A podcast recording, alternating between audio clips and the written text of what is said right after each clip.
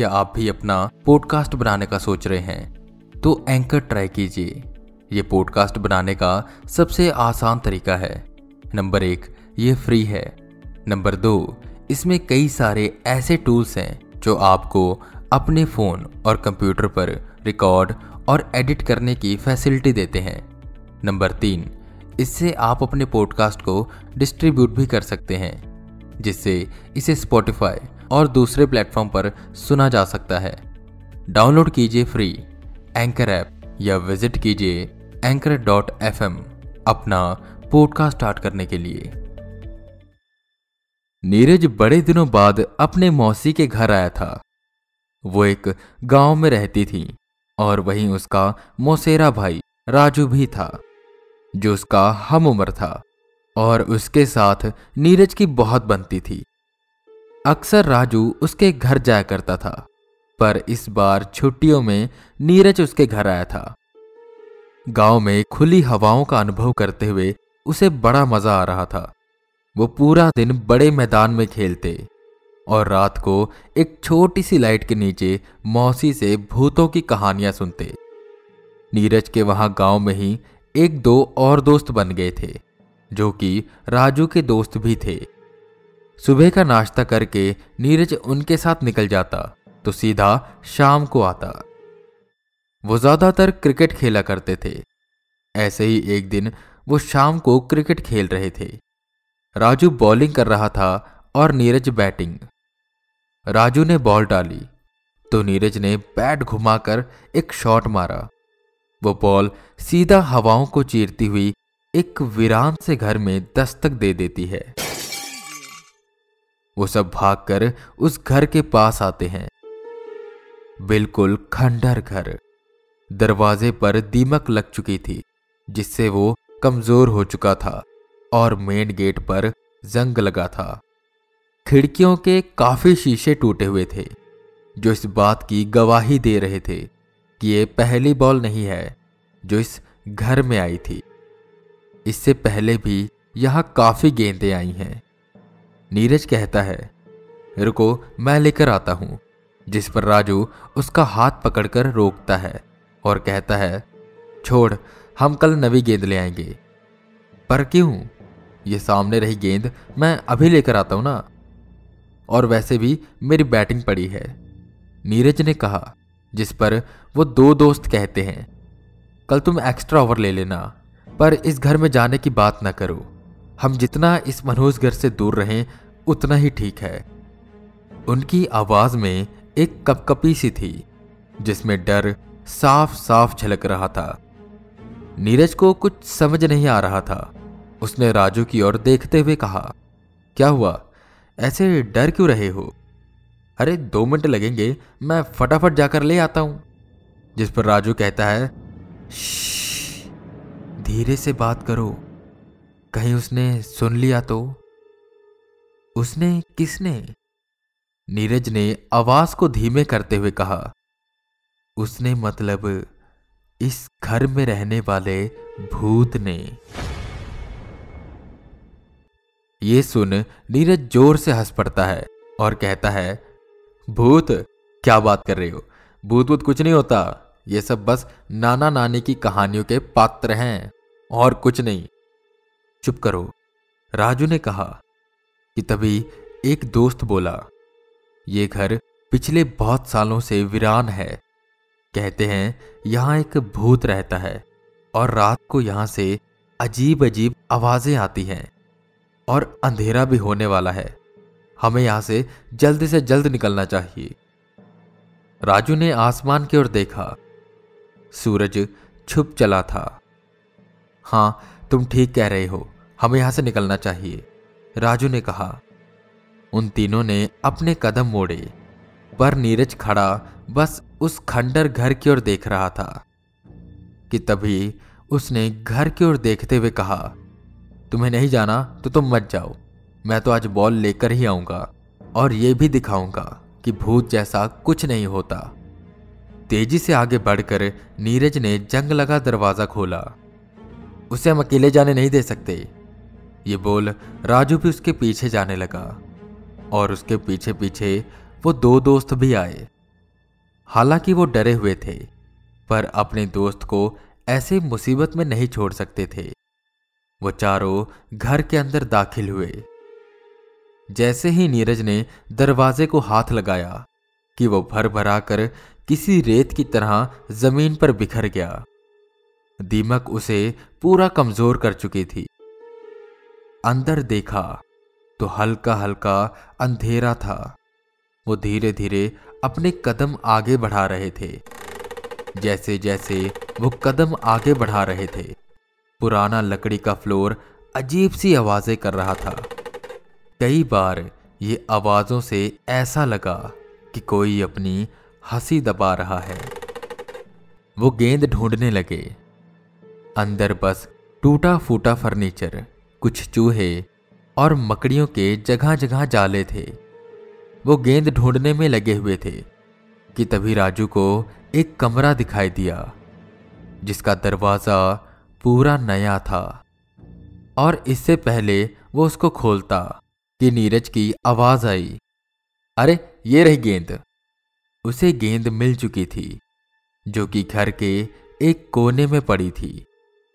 पर अजीब बात यह थी कि वहाँ सिर्फ़ उनकी नहीं, बल्कि और गेंद भी थी, जिसका एक पूरा ढेर लगा हुआ था। नीरज ने गेंद उठाई और सब सोच में पड़ गए कि एक ही जगह इन गेंदों का ढेर किसने लगाया होगा। ये देखने में ऐसे लग रहे थे जैसे उन्हें किसी ने सजा कर वहाँ रखा था।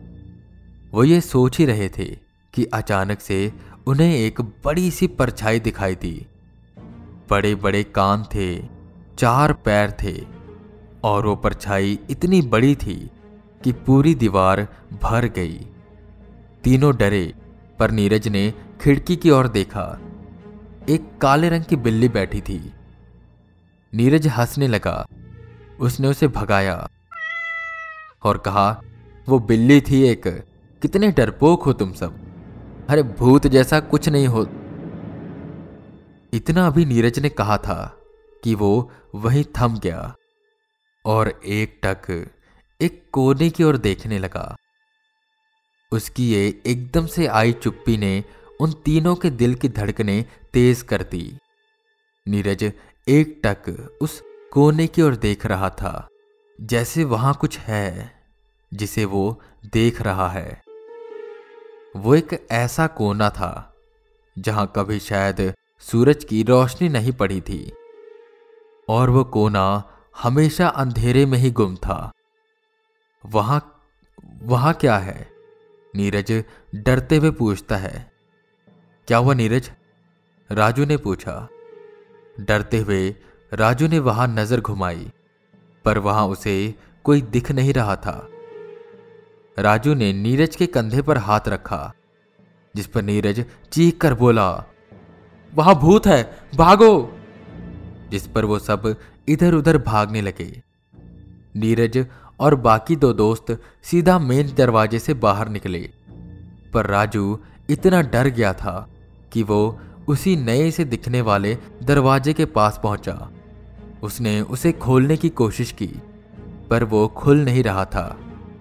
कि तभी टक से आवाज़ आई।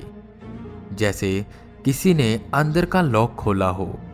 उसी वक्त राजू को उन सब की आवाज़ सुनाई दी, जो कि किसी और दिशा से आ रही थी। तब वो मुड़ा और बाहर की ओर भागने लगा। हाफते हुए राजू ने कहा, बोला था ना कि इस घर में भूत है, पर तुमने मेरी बात मानी ही नहीं। जिस पर नीरज ज़ोर से ठहाके लगाने लगा और कहने लगा, अरे वहाँ कुछ नहीं था। मैं तो बस तुम्हें डरा रहा था। कोई भूत ऊत नहीं होता। सब कुछ पल नीरज को घूरते रहे, पर फिर वो भी हंस पड़े। राजू ने कहा, चलो, अब अंधेरा होने वाला है। जल्दी से घर पहुँचते हैं। वो वहाँ से निकलने वाले होते हैं। कि राजू को याद आता है वो दरवाज़ा, जहाँ पूरा घर वीरान हो चुका था, पर वो एक दरवाज़ा बिल्कुल नया था और लॉक था। ये कैसे हो सकता है? सोचकर जैसे ही राजू ने मुड़कर उस घर की ओर देखा तो उसने देखा कि वही कमरा जिसका दरवाज़ा राजू खोलने की कोशिश कर रहा था, उसमें से एक अलग तरह की रोशनी आ रही थी और उस खिड़की पर कोई था। कोई एक परछाई जैसा कुछ। कोई इंसान जिसकी चमड़ी पूरी पीली हो चुकी थी और उसने हरे रंग के कपड़े पहने हुए थे। वो एक टक राजू की ओर देख रहा था। राजू का दिल ये देख तेज़ी से धड़कने लगा। जो वो देख रहा था, वो सच है या झूठ, उसे कुछ नहीं पता लग रहा था। वो फटाफट पलटा और उन तीनों से कहने लगा, देखो, वहाँ कोई है। कहा? वो तीनों पलट कर उस घर की ओर देखने लगे, पर वहाँ अब कुछ नहीं था। राजू ने भी देखा, पर वहाँ सच में कोई नहीं था। वो तीनों आगे बढ़े। राजू भी पीछे पीछे आ रहा था, कि अपनी तसल्ली के लिए वो फिर से पीछे की ओर मुड़ा।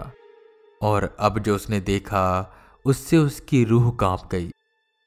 अब वहाँ से अजीब से पीले रंग की रोशनी आ रही थी और वो शख्स जो वहाँ खड़ा था, उसका आधा शरीर गल चुका था और वो किसी भयानक दानव की तरह लग रहा था और उसकी नज़र बस राजू पर थी। राजू के पसीने छूटने लगे। वो सीधा हुआ और भगवान का नाम लेते हुए उसने अपने कदम तेज किए। उसे पता था कि उसकी बातों पर कोई यकीन नहीं करेगा, पर जो भी वो देख रहा था, वो सच था।